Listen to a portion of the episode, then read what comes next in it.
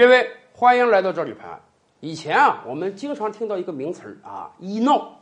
什么叫医闹呢？就是有的人对于医院、对于医生不满意，他不遵循正规的投诉渠道去反映问题，而进行了各种各样的闹。小则指着医生鼻子骂，甚至要动手；重则呢，号召几十人围困医院啊，打横幅，影响医院正常的经营和办公。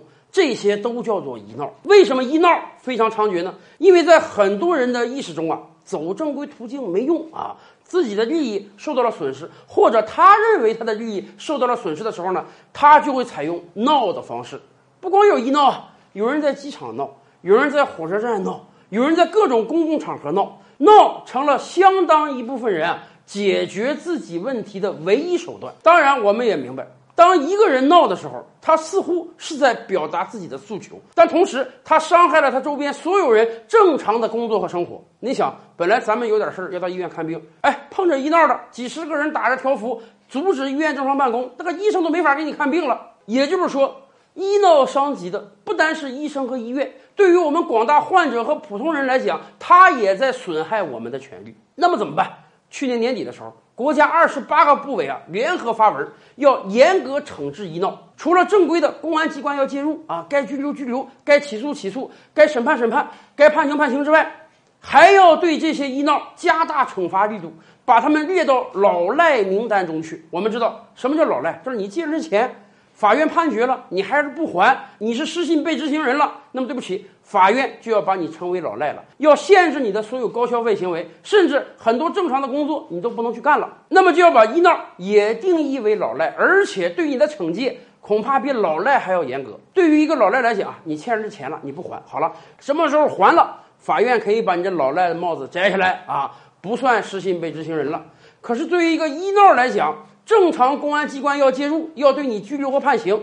公安机关对你惩戒完事了之后，五年之内，你这个老赖的帽子你就拿不掉，你就一直受到各种各样的限制。而且在老赖期间，你如果再做出医闹行为，会对你有更加严格的加倍惩罚。那么这个联合惩戒文出来之后，有没有真正执行呢？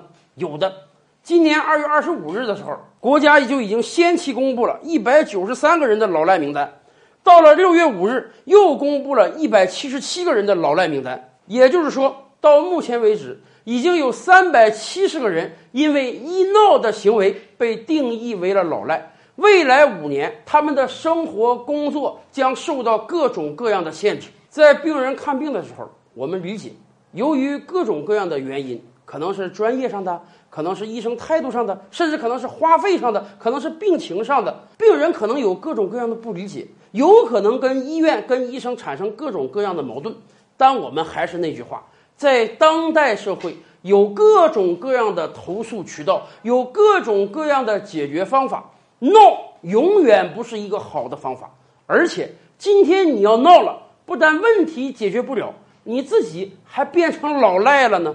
更多大千世界，更多古今完人，点击赵吕拍案的头像进来看看哦。照吕拍案，本回书着落在此。欲知大千世界尚有何等惊奇，自然是且听下回分解。